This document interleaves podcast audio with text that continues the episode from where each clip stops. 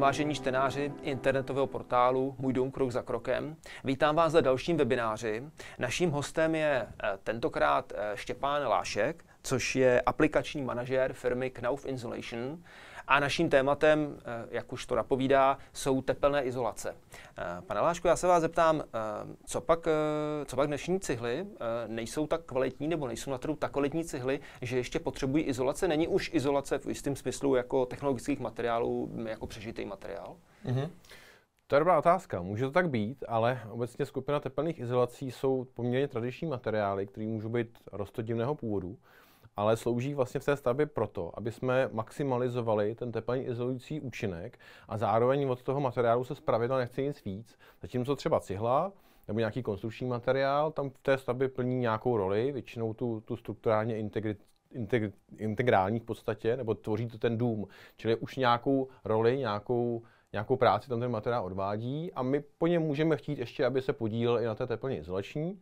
Ale zároveň máme materiály, které jsou vyhrazeny pro tu tepelně izolační, nebo zase jiný materiál je stavební, který plní jednu konkrétní funkci, a to je tepelný izolant. Takže my vlastně použijeme tu cihlu, část té tepelně izolační práce odvede cihla, může být, že to je typ cihly, který je určený pro to, aby už tu práci odváděl celou, nějaká specifická, specifický výrobek, který na trhu tak existuje. A nebo potom je to cihla společně s nějakým tepelným izolantem, který tam už potom jakoby výhradně plní tu roli té izolace a plní samozřejmě perfektně, protože je proto navržený a nemusíme dělat žádný kompromis vlastně, že bychom řekli, dobře, ten materiál musí být nějaký pevný, musí udržet tu statiku a musí ještě izolovat.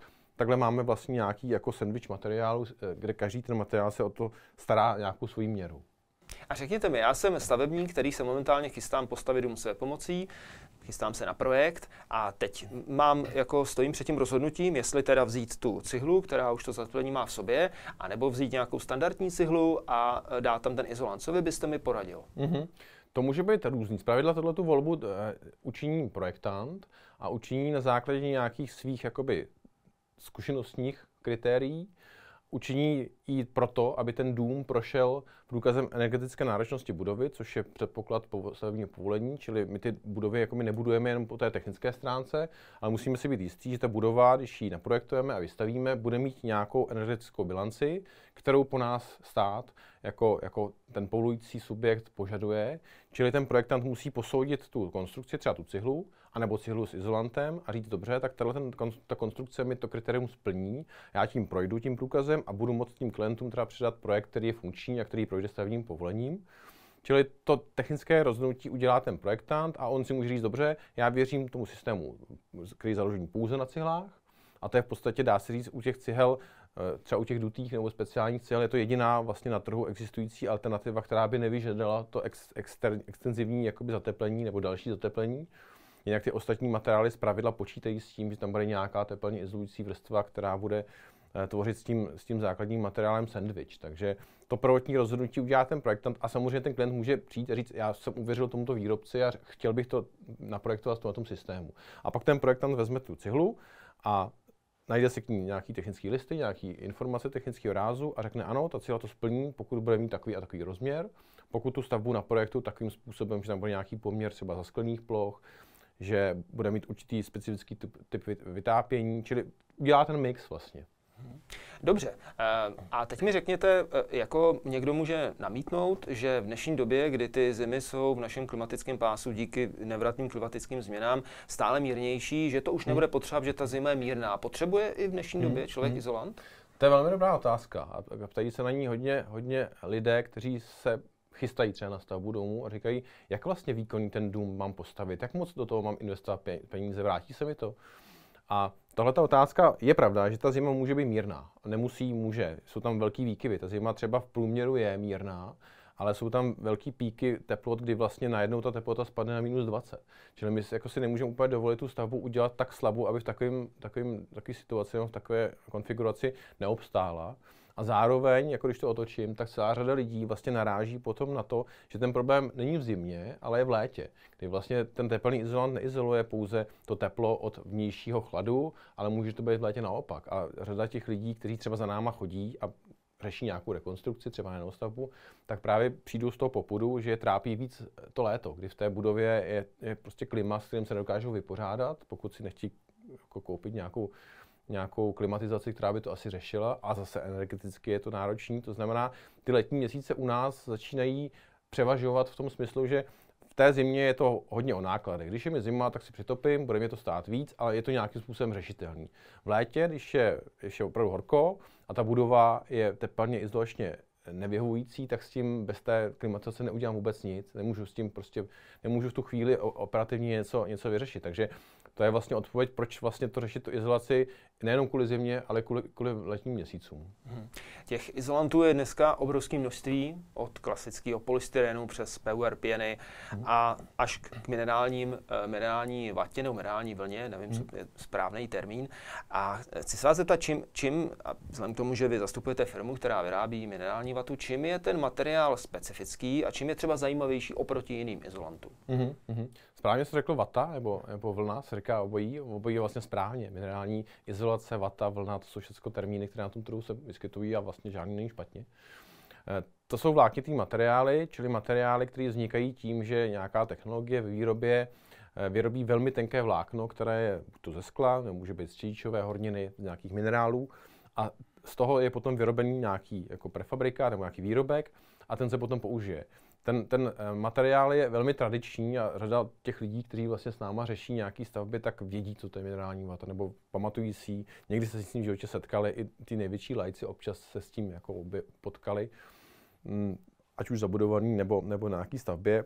Čili ta známost toho materiálu je, je značná. Ten materiál je výhodný v tom, že v nějakých při, přiměřených rozměrech velmi dobře izoluje, je, je uh, imunní vůči stárnutí velmi, velmi jako účinně vlastně ta vata, tím, že je to takovýhle vlákno, tak vlastně není, co by na tom stárlo.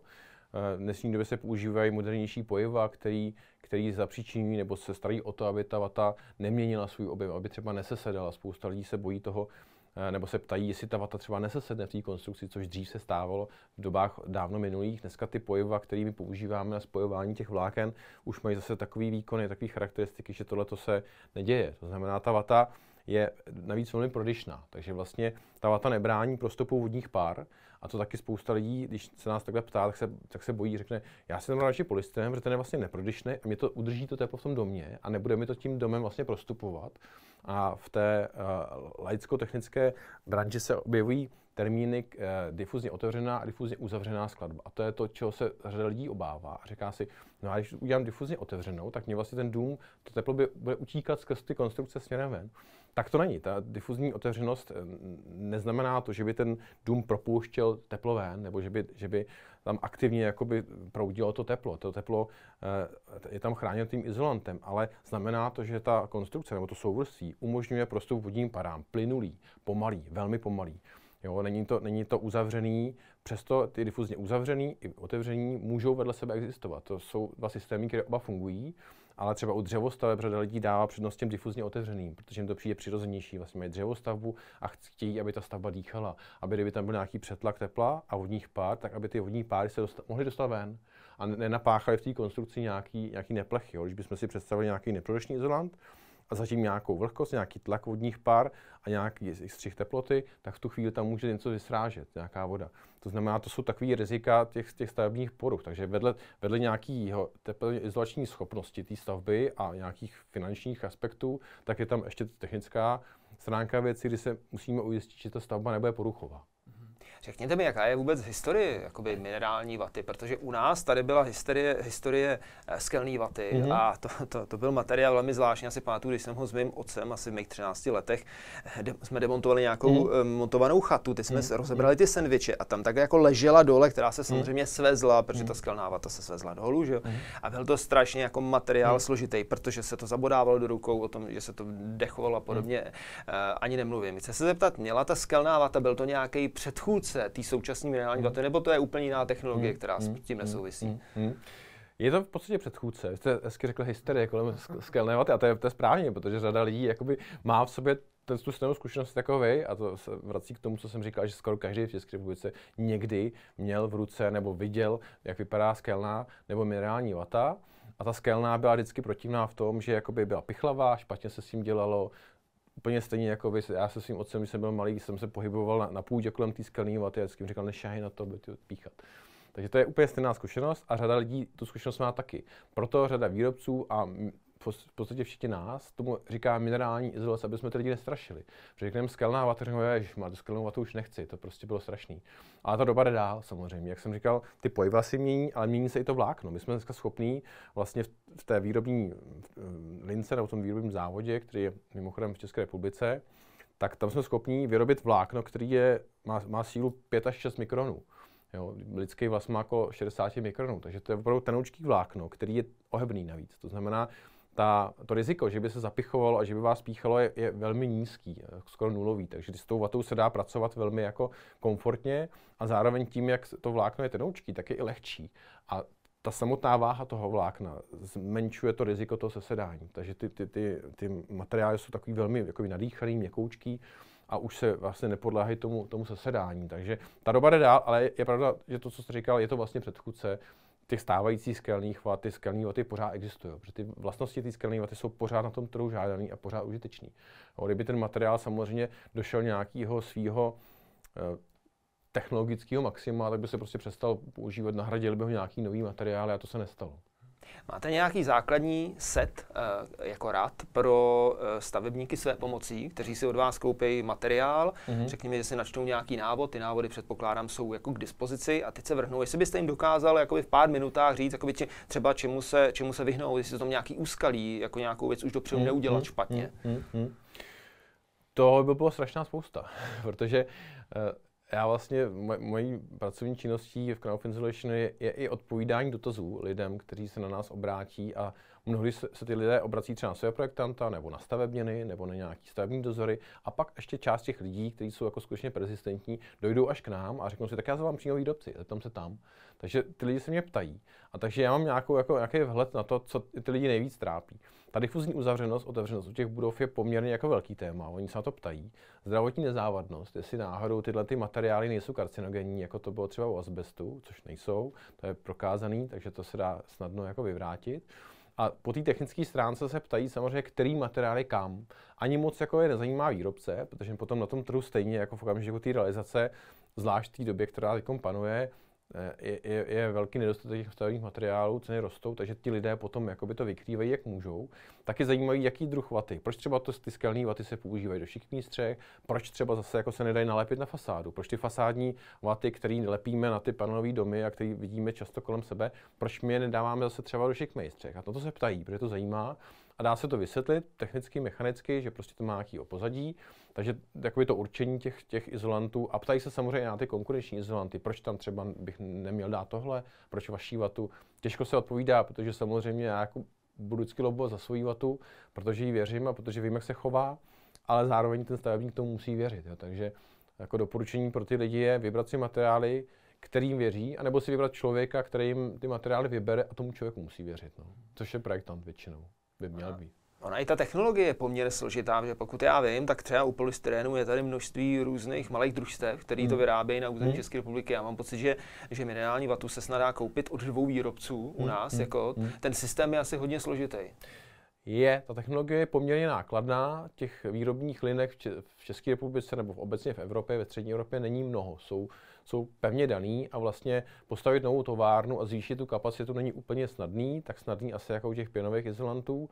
To znamená v té době, jako, která panuje teď a máme nedostatek, máme extrémní spotřebu nejenom v České republice, ale i v ostatních zemích Evropy, tak vlastně najednou se ukazuje, že ty, že ty továrny, které vlastně běží tři sta šedesát pět dní v roce, ve dne i v noci, to je vlastně skla. My tady provozujeme sklářský průmysl, protože vlastně tavíme sklo a z toho vyrábíme sice ne teda jakoby karam, nebo sklo jako užitný, ale vyrábíme nějaký stavební výrobek, takže to musí jít pořád. To jede dvacet čtyři hodin denně a přestože to jede tři sta šedesát pět dní v roce, tak ti výrobci, kteří tady na tom trhu jsou, tak nejsou schopní nasytit tu poptávku zcela v tuto chvíli. To znamená, je to jako velmi zvláštní, protože e, řada výrobců ve stavebním nebo jiném průmyslu prostě navýší kapacity, začne dělat víc, rychlejš, nebo něco postaví, přidá linku. To v tomhletom není úplně jednoduchý, takže postavit novou továrnu se nedá. My jsme v letošním roce otevřeli aspoň v rámci té továrny další provoz, který vyrábí určitý specifický typ izolace, foukanou izolaci, čili jsme schopni tu taveninu, kterou máme,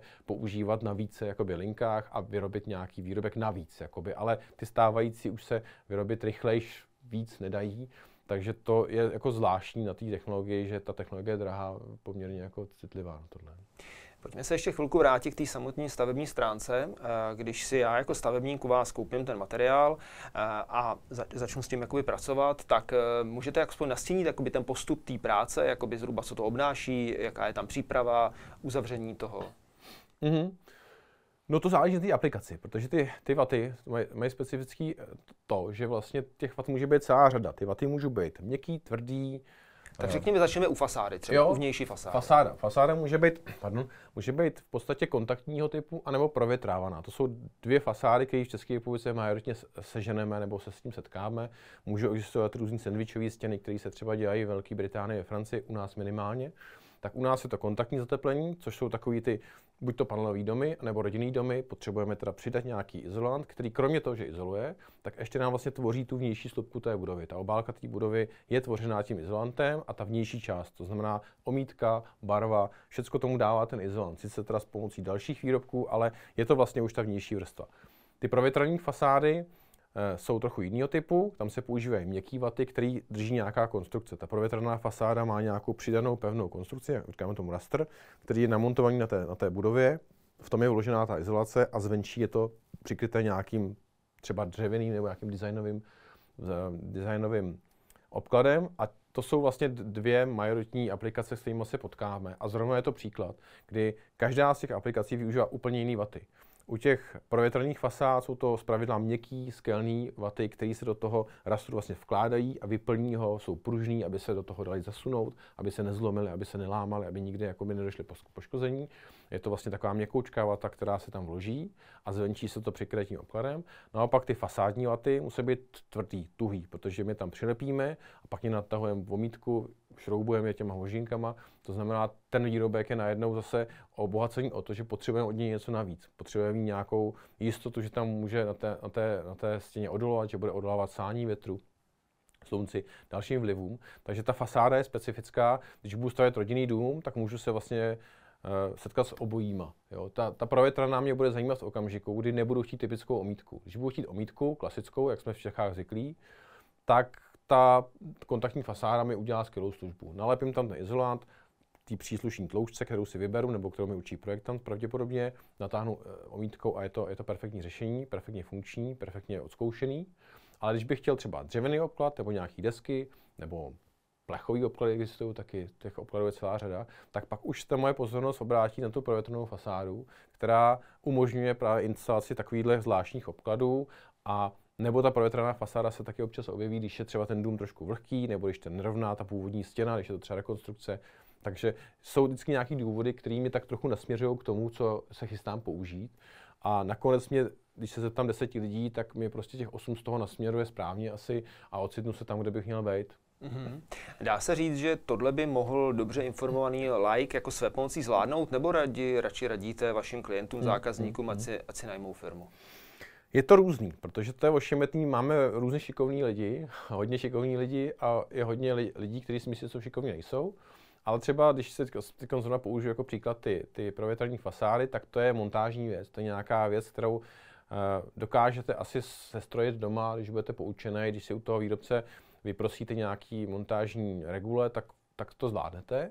U těch kontaktních fasád tam to lepení vyžaduje určitou zkušenost, určitý, určitý grif, který není těžký získat, když ty fasády děláte, ale asi jako se nedá úplně počítat s tím, že budete dělat tu první, že to, že to bude perfektní. Jo. Je to, je, musíte to nalepit rovně, musíte správně natáhnout ty vrstvy, dodržovat nějakou technologickou kázeň, musíte si zjistit, jaký je ten podklad, vybrat správní moždinky.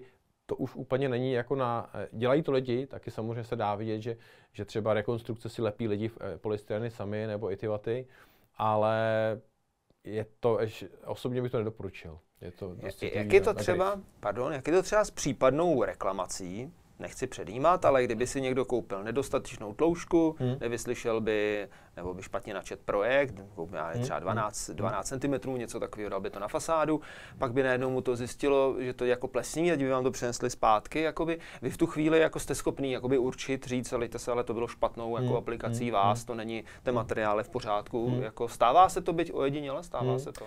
Stávají se případy ne úplně typický, jak jste popsal, ale stává se, že ta stavba se s něčím neví rady, nebo že na té stavbě něco nefunguje jak má. A pak se nás pozvají a řeknou, tak podívejte se, tady máme vaši vatu a nějak nám to nefunguje a potřebujeme od vás vědět proč, jestli si to už někde třeba neviděli, protože oni sami mnohdy ty stavebníci nebo ty stavební firmy jsou chytrý dost, protože jsou zkušený, takže ta zkušenost jim řekne, jo, to se mi už někde stalo a už se s tím třeba dokážou poradit. A někdy nedokážou a přijdeme tam my a řekneme, no to jsme už někde viděli a co se děje proto a proto, protože třeba stěna je vlhká nebo protože ten materiál byl špatně skladovaný. Do té míry jsme, známe ten materiál, že jsme schopni tohle odhalit. Pak už potom, když by třeba byla nějaká stavební porucha na existující stavbě, když by tu stavbu používal ten majitel a zjistil by, že mu třeba plesniví ty, ty rohy nebo něco podobného, tak pak tam taky můžeme dojet a zpravidla jsme jako jeden poradní hlas, by, by se tam mělo asi vystřídat víc lidí, třeba nějaký soudní znalci, ten realizátor původní, stavební firma, která to dělala a třeba i my a řekneme, jo, můžeme to proměřit třeba termokamerou a zjistíme, že ta stěna má prostě výraznější teplotu než ty okolní a jít potom, proč se to děje. Protože to je ten důvod té plísně, že ta stěna je studená, tím pádem se tam ta plíseň objevuje, protože tam je zvýšená vlhkost. A můžeme jít třeba říct, jo, zvenčí je prostě menší tloušťka izolace, než by měla být, nebo je tam nějaká jiná nekázeň třeba a dá se to odhalit takhle ex post, ale, ale zároveň se tako, je nutno říct, že těch takových případů je minimum. My se pod, v podstatě v té praxi potkáváme s tím, že, že ti stavebníci to umí, ty stavební firmy to umí a třeba kon, ta kontaktní fasáda se dělá v takové míře a v takových objemech, že ty firmy už nedělají moc chyby. Jo, to už musí být opravdu nějaké jako relativně šlendrián, že, že to je, anebo někdo, kdo se to dělá sám a dělá to poprvé a udělá nějakou takovou školáckou chybu. Smí být vata při, při té aplikaci třeba na tu fasádu vystavena povětrnostním vlivům, třeba slunci, prudkýmu a pokud ano, jak dlouho, protože občas někdy stane, že si lidi dělají své pomocí nebo třeba firma, nahodějí to tam a najednou zjistí, že prostě mají jinou zakázku někde a najednou barák je odkrytej, bez koncový fasády a den, dva, týden. Jak to je s vatou? Stává se to. Samozřejmě ta organizace staveb tyhle ty situace, situace se tomu nedá vyhnout. To znamená, ta vata se tam nějakým způsobem vyskytuje o té stavbě, může být třeba ještě zabalená a nemůže být, může být instalovaná v rastru nebo může být nalepená na, na, na té fasádě. Těch stádií, ve kterých se může nacházet, je, je spousta. A největší jakoby, riziko pro tu vatu je samozřejmě voda, která by se do toho dostala ve větší míře. A ve větší míře myslíme samozřejmě velkou míru. To znamená, v okamžiku, kdy tam projde na přeháňka, ty balíky s tou vatou třeba, které jsou složené v té stavbě, zmoknou.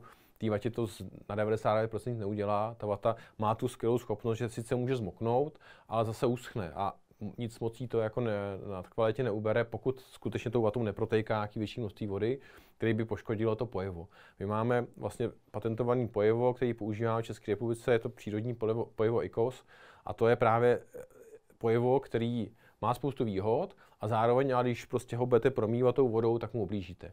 To znamená, je žádoucí, aby te, ten, ty balíky byly skladovány ideálně vevnitř, pokud to ta stavba umožňuje. A když je třeba nalepená fasáda, tak hned po nalepení natáhnout tu první vrstvu lepidla, tím vlastně se ta fasáda uzavře, aspoň částečně se zajistí. Nemusí tam být hotová omítka, nemusí tam být třeba možinky, no ty už tam vlastně budou, ale nemusí tam být ta finální, finální omítka s tou perlinkou, ale aspoň natáhnout.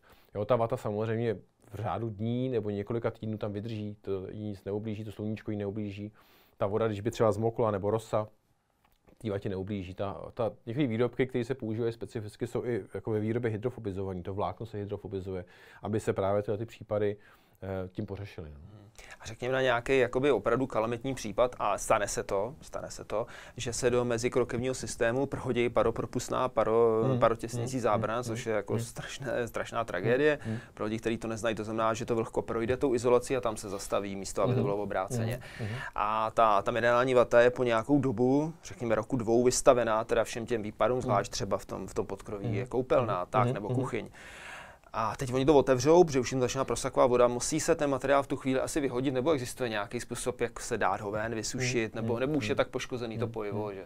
V tomhle, v této situaci, jakou popisujete, už je to v podstatě nevyhození. Ta vata už jako trvale prochází nějakým, nějakými vlhkostními šoky a už vlastně to pojivo bude z největší pravděpodobností degradovaný a ta vata bude třeba slehlá, bude prostě znehodnocená, takže tady už bych ji vyměnil, ten náklad už by nebyl až tak extrémní, protože ten samotný náklad s opravou takový střechy, kterou popisujete, bude tak, tak velký, že ta vata už v tom neudělá nějaký zásadní rozdíl. A máte pravdu, že vlastně v té stavební praxi třeba v šikmý střeše rozlišuje v podstatě dva typy folií, můžou být různí výrobci, různé výkony, různé názvy, ale jsou to dva, dva typy a spousta lidí to nedokáže prostě odlišit nebo nedokáže pochopit, že jsou ty folie dva, dvě, dva typy, čili paro, paro nepropustný a pak difuzně otevřený, což vlastně folie, každá z těch folií dělá něco jiného v té stavbě, nesmí se zaměnit, neměla by se nějaká vynechat, pokud to, ta situace si nevynutí.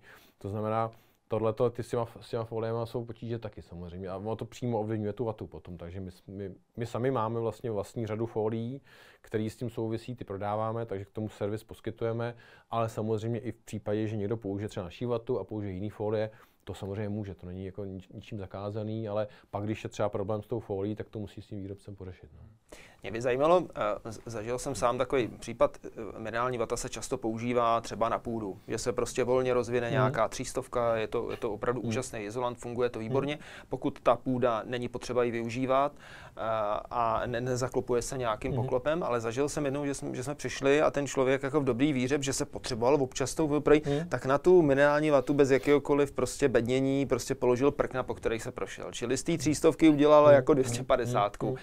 Jak výrazně v tu chvíli jako ten člověk poškodí tu vatu a, a dá se říct, že v tu chvíli ještě pořád plní jakoby standardně ty teplně izolační schopnosti? Hmm. On vlastně změnil charakteristiku té vaty, tu hustotu změnil jako takhle násilným způsobem a tím, že pokud by to udělal třeba jednorázově, by tam to prkno položil, přešel po něm a se ho sundal, ta vata pravděpodobně nabide, nebo ne pravděpodobně, zcela jistě nabide zpátky. Pokud tam to prkno nechá půl roku, trvale potom bude chodit, tak tu vatu vlastně poničí, polámal a ta vata už nebude chtít zpátky regenerovat do toho původního tvaru. A v ten okamžik vlastně ten člověk udělal to, že ty vlákna zhustil k sobě, přiblížili navzájem k sobě a zvětšil v tom místě jako vedení tepla. To znamená, ty vaty obecně jsou, nebo izolanty obecně jsou založeny na tom, že izoluje ten vzduch, který ten izolant vlastně drží nehybný. To znamená, chceme, aby v té vatě, nebo i třeba v polystyrenu, nebo v nějakým pěnovém materiálu, byly vzduchové uzavřené dutinky, které mám vlastně plní tu izolační schopnost, nebo tu funkci. A v tom případě ten člověk stlačil k sobě ty vlákna, čili ty vlákna se dotýkají víc, než by tomu bylo za normálních okolností a zvětšil vedení. Takže v tom místě, kde teda to prkno dal, tak, tak tam tu vatu poničil. Jo. Ale zase je to materiál zvlášť u takovéhle stavby, kterou popisujete, kdy tam k tomu je přístup, tak můžete prkno dát pryč a tu vatu tam dát novou, nahradit ji jenom v tom daném úseku. A samozřejmě takovéhle stavby, dneska spoustu bungalovů existuje, kde takhle to je řešený. A ti lidé přeci jenom chtějí, přestože to je třeba vazníková střecha a nedá se tam bydlet v té střeše, ale chtějí tam mít třeba uložený liže, nebo chtějí tam mít nějaký stavební materiál, nějaký uložený prostor tam chtějí mít, trošku to smysl dává, pak se tam dá udělat třeba nějaká subtilní konstrukce, na kterou se položí buď to desky nebo prkna v nějakým třeba i zvýšení nad tím, nad tou, nad tou vatou a potom se může chodit, nebo se tam může ta ložná plocha udělat. Tam jde jenom o to, aby se tam nezamezil prostup těch vodních pár směrem ven, protože to vlastně ta vata umožňuje a nemělo by se jí v tom bránit. Pak, když bychom tam třeba udělali plnou plochu z O S B desek, které jsou zcela parám nepropustní, nebo velmi parám nepropustní, pak bychom tu vodu tam, nebo ty, ty vodní páry drželi v té vatě, což nechceme. Jo, takže být opatrnej, ale v případě, že tam někdo udělá ložnou plochu z prken, s mezerama vůbec to není problém. A to, že třeba na tu volně loženou uh, minerální vatu se práší, to jí jakoby nevadí, nesnižuje to její život. Hmm. To jí, to jí vcelku nevadí. Ono samozřejmě tam nějaký prach v té střeše bude, když, když tam jako je to uzavřený prostor, tak tam nějaký prach bude, vata se časem zapráší, maximálně v tom smyslu, že se tam ten prach hromadí, tak tam samozřejmě potom někdo přijde a zvíří ho, pak to může třeba se dostat do interiéru ten prach, ale té vatě sami, samo o sobě to, to nevadí. Té vatě by vadilo, kdyby se tam někde srážela voda. Jo? Třeba může se to stát, když jsou, byl jsem svědkem toho, že na, na jednom domě, byl to teda vyšší dům, byla nalepená fasáda na takzvané buchty. Oni tam nalepili fasá, fasádní vatu, nebo polystyren to byl na buchty a mezi tou původní stěnou a tím izolantem byl třeba, nevím, centimetr dva mezera. A ta ústila nahoře do střechy, čili v okamžiku, kdy ten dům se vytopil, tak to teplo se zarazilo o ten polystyren, už nemohlo ven, tak jak se očekávalo, ale všechno to šlo nahoru. A vlítlo to do té střechy a tam byla plechová krytina, v ten okamžik, když se to dostalo do, do, do, do kontaktu s tím kovem, tak to hned jakoby způsobilo srážlivý děje. Všechna ta voda tekla dolů, byly tam takový rampouchy v zimě, takže to byla taková porucha, která, se, která by té vatě ublížila, ale ten prach jí nevadí. Hmm. Mě by zajímalo, pokud třeba vemu tady ten příklad, o kterém mluvíme, to znamená, máme nějakou, máme nějaký třetinazemní podlaží, což slouží jako půda, na to máme třístovkovou nebo tři sta třicet mm-hmm. izolaci vaty, volně danou, a teď samozřejmě energetický specialista mi tam spočí, spočítá nějaký účko, to znamená mm-hmm. součinitel prostupu tepla. Ano. A teď mi řekněte, jak dlouho, jak, jak dlouho má jakoby životnost ta vata, to znamená, jak dlouho mi je schopen, vy jako výrobce jste mi schopni jako garantovat to účko, jestli prostě po nějakých dvaceti, třiceti letech nezačne degradovat a to účko se jakoby nezhoršuje. Ta teorie a v podstatě i praxe, by se dalo říct, je taková, že to nedegraduje. Pokud tu vatu udržíte v nějakých stabilních podmínkách, kdy na ní neprší, není e, namáhána tím tlakem, jako třeba od toho prkna, tak ta vata nemá důvod, aby nějak degradovala. A je to několik let, kdy asociace výrobců minerální vaty udělala takový pokus, že jsme nechali vyndat z různých staveb různého stáří nějaký vzorek vaty a zkoumalo se, jak ta vata vlastně vypadá, jaký byl původní stav, jaký byl původní jakoby deklarované hodnoty té vaty a jaký byly hodnoty té vaty, kterou, která se vyndala, a v podstatě tam nebyla žádná změna. To je, je to nějaký vlákno, který je vytvořený ze skla nebo z čediče, čili tomu jako se nedá moc ublížit. Slunce na to nesvítí, takže vlastně jako ten materiál v tomto směru jako velmi, velmi jako životní. No. Pojďme si něco říct jako k současné dostupnosti a k cenám. Já vím, že to je vždycky jakoby ošidný, minerální vata vůči třeba jiným materiálům je o něco dražší, je to zase vykoupený tím, že řekněme nějakou ekologickou stránkou, hygienickou, zdravotní a tak. A já vím, že ještě, ještě před covidem byla těžko dostupná, že se na ní čekalo, že to nebylo jen tak si přijít do obchodu a koupit si tam prostě jednu álii minerální vaty. Jak je to s dostupností teď a jak se to projevilo v ceně třeba ta, to postcovidové období? No teď ta doba je jako velmi, velmi, jak to říct, no, velmi jako turbulentní, by se dalo říct, nebo taková, taková zvláštní v tom smyslu, že, jak jsem předesílal, ty naše kapacity jsou víceméně daný. To znamená, my ty vaty nevyrobíme víc než, než loni a, a tím pádem ten trh nedokážeme asi nasytit a podobně jsou na tom výrobci jiných stavebních materiálů. Takže ta, ta vyšší spotřeba najednou vlastně způsobila, že ten trh celkově nestíhá dodávat. Teď zdražily suroviny, v některých případech, to znamená i některé výrobky rostou na cenách. V případě té minerální vaty my jsme teď letos nevyrostli nějak zásadně v cenách, v, jednotek, v jednotkách procent, ale jsou třeba jiní výrobci jiných izolantů, kteří rostly jednou tolik. To znamená, tam ta, ta, ten cenový disbalans, který letos nastal, je extrémní. A až tak expre, extrémní, že to je game changer v celém tom oboru. To znamená, najednou se může stát, že ten, ten skokový, skokový zražení nebo změna té ceny způsobí, že ten člověk změní ten projekt. Což dřív se asi nestalo, že v momentě, kdy teda ty ceny tak nějak skákaly, většinou se zdražovalo v nějakých jednotkách procent, tak asi nikdo najednou nevzal projekt a nešel ho předělávat a ta doba už pominula. Takže dovedu si představit, že dneska někdo přijde a řekne, já, já to nemůžu sehnat a potřebuji toho projektanta, aby mi to předělal, přepočítal buď na vatu, nebo naopak teda třeba nějaký pěnový izolant, ale spíš na tu vatu, protože dneska vlastně ta vata cenově dřív byla dražší výrazně než ty pěnové izolanty, dneska už by se dalo říct, že na stejno nejeli, nejeli lépe, takže pokud nikdo sežene, tak ta vata je asi skvělý kandidát na to zateplení. No. Když budeme uvažovat, že to, co nám slibuje vlastně vláda, že, že zavedením superúřadu, stavebního superúřadu hmm. se, se prolomí prostě u nás jakoby stavební boom, zvýší se násobně, to znamená, že se zvýší i násobně poptávka po té minerální vatě a hmm. už dneska, teda řekněme, že je na to nějaká čekací lhuta, jak se dají jakoby ty kapacity jakoby doplnit? Hmm. Hmm. No, to jsem sám zvědavý, protože mě chodí každý měsíc vlastně nějaká statistika stavebních povolení. To znamená, mám představu o tom, jak se vyvíjí počet stavebních povolení vydaných v České republice, a to je trvalý růst i v průběhu covidu. To znamená, byl předpoklad, že v covidu se to zastaví nebo i třeba jako půjde dolů, neděje se to. Takže neustálý růst stavebních povolení, ať už teda v té rezidenční nebo v průmyslové výstavbě, to znamená, to nutně vede k tomu, že prostě ten materiál nebude, protože ho bude málo.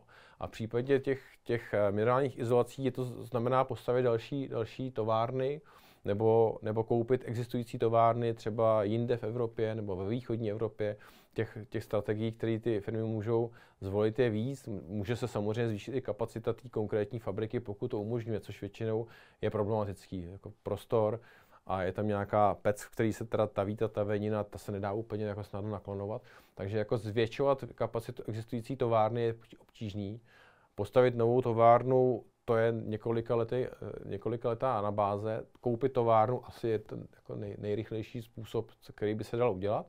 Někteří výrobci to určitě udělají, pokud ta možnost bude, ale Ale v, konkrétně v tom, v tom izolačním průmyslu to tak snadný není. Ta technologie je jako velmi náročná a složitá, aby se to dalo jako v řádu třeba měsíců najednou navýšit, tak to je, to je problematický. No. Existuje takový dotaz, stále častější, že izolanty nám šetří energii, je to úžasná věc, ale, ale přichází určitá obava, například u jednoho vašeho konkurenčního izolačního materiálu, kterým jsou ulepený paneláky, říká, no co za těch čtyřicet padesát let, až se to všechno bude muset jako sundat dolů, jakým způsobem se to bude přepravovat, kde se to a jakým způsobem likvidovat, což jako bude prostě obrovská, neskutečná jako masa, jako velmi lehkého materiálu. Jak to bude s minerální vatou, pokud by třeba bylo potřeba za nějakých čtyřicet padesát let v rámci rekonstrukce paneláku, která by třeba souvisela spíš s tím samotnou konstrukcí než s tím minerálem? Máte nějakou představu, jako jak, jestli by se na místě to nějak drtilo, nebo? Tohle je velký téma, který nastolila Evropská unie a v podstatě toto téma tady už nějakou dobu je a v případě těch izolantů je to téma velký, protože ty objemy jsou velký. Těch izolantů je hodně jakoby objemově, to znamená, není to prostě nějaký element, který by se dal někam vzít, spálit, zakopat, dát pryč. Musí se počítat s tím, že jednoho dne ty stavby začnou chrlit ty, ty izolanty. Nebude to asi typicky třeba fasáda, protože ta fasáda na těch panelových domech, ta se dá velmi dobře jako sanovat. Dá se zdvojit dokonce. Dneska už existuje metoda, jak ty izolační pláště zdvojovat. To znamená, dřív se třeba izoloval osmičkou, teď se ukazuje, že by, že by třeba ten majitel toho domu nebo to družstvo chtělo navýšit to zateplení, to znamená, oni můžou přistoupit k tomu zdvojení a přidají tam další vrstvu a udělají novou omítku, čili vlastně jako prodlouží životnost toho, toho domu. U těch panelových domů se používá výraz revitalizace, což vlastně to sobě skrývá tu podstatu, že oni vlastně revitalizují ten plášť a chrání tu původní panelovou konstrukci, která je spojená teda nějakými, nějakými svary, nějakými, nějakou armaturou, ale ta je chráněna před povětrnostními vlivy, takže už vlastně vidíme, že ten bytový do, fond v panelových domech tady bude mnohem déle, než jsme si mysleli. A že pravděpodobně to nebude jako primární zdroj toho recyklátu, ale může to být třeba odpad ze stavby. Už se to dneska děje, že vlastně už na té stavbě vznikne nějaký odpad, který ten stavebník třeba chce řešit nebo chce se ho nějak zbavit. Nechce ho zakopat, i když by to teoreticky šlo, je to zase hornina nebo, nebo minerál, který se do té země dá uložit. Ale chceme to třeba použít. Jo? Ta Evropská unie si přeje, aby jsme nejenom že se toho zbavili nějak ekologicky, ale v ideálním případě bychom z toho vyrobili něco nového, co se dá zase používat, třeba zase izolaci. Jo? Takže odloučit od toho třeba zbytky nějaký malty. Už se to řeší, my máme recyklační program, který se teď u nás řeší společně s ČVUT a hledáme řešení, jak tu izolaci v podstatě zbavit těch, těch reziduí, namlít nebo recyklovat, použít jako, jako plnivo do něčeho nebo ideálně jako znova izolaci.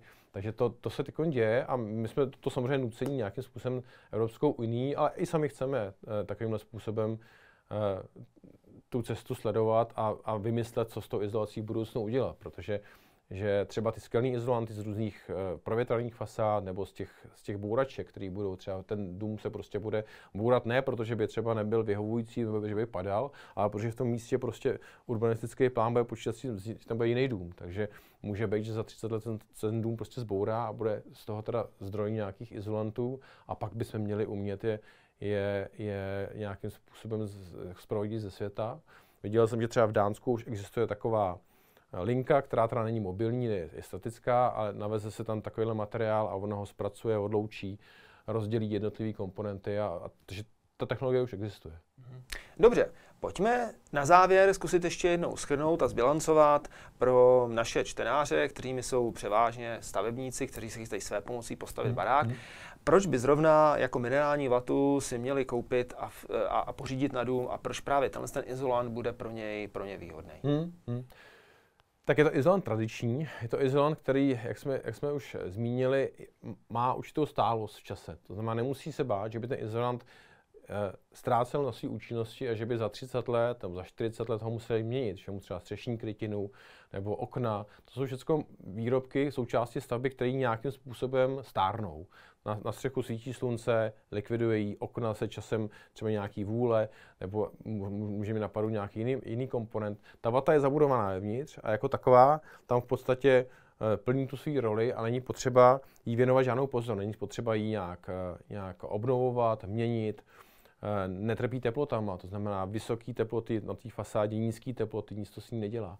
Takže je to materiál, který v tom je velmi jako čitelný a zároveň ty ceny, které teď třeba v tuto chvíli panujou, jsou velmi příznivý A nějaká návratnost toho zateplení je vždycky otázka cen energií ještě, to znamená, to si každý člověk musí v tom daném čase spočítat, ale, ale nějaký izolant tam prostě mít bude. A jestli si teda zvolí pěnovej nebo minerální, dělal se průzkum, který právě se ptal lidí, kteří si postavili čerstvě domy, proč vlastně si se rozhodli pro to, co se rozhodli. A řada těch lidí byla motivovaná finančně, to znamená ta úspora. Jo, dneska se ty, ty materiály zdražují a spousta těch lidí, kteří mají třeba rozestavený domy, už skutečně jsou jako ve velkých potížích v tom smyslu, že hrozí, že ten dům nepostaví za ty peníze, který, který na to mají vyhrazený. Jo. Takže ten problém je dost, dost jako ekonomický. Pak samozřejmě ten technický, ten izolant prostě funguje velmi dobře. Prokázal to na spoustě stavbách, nejenom v současnosti, ale i v té minulosti vlastně. To, že nás teda sklnávata popíchala, jsme byli mladí, ještě neznamená, že v té stavbě jako nefungovala dobře. Tohle to byl Štěpán Lášek, aplikační manažer firmy Knauf Insulation. Já vám moc krát děkuju, že jste si našel čas na náš webinář a doufám, že se už mi nikdy o žádnou skalnou vatu nepopícháme. Taky doufám, děkuji za pozvání.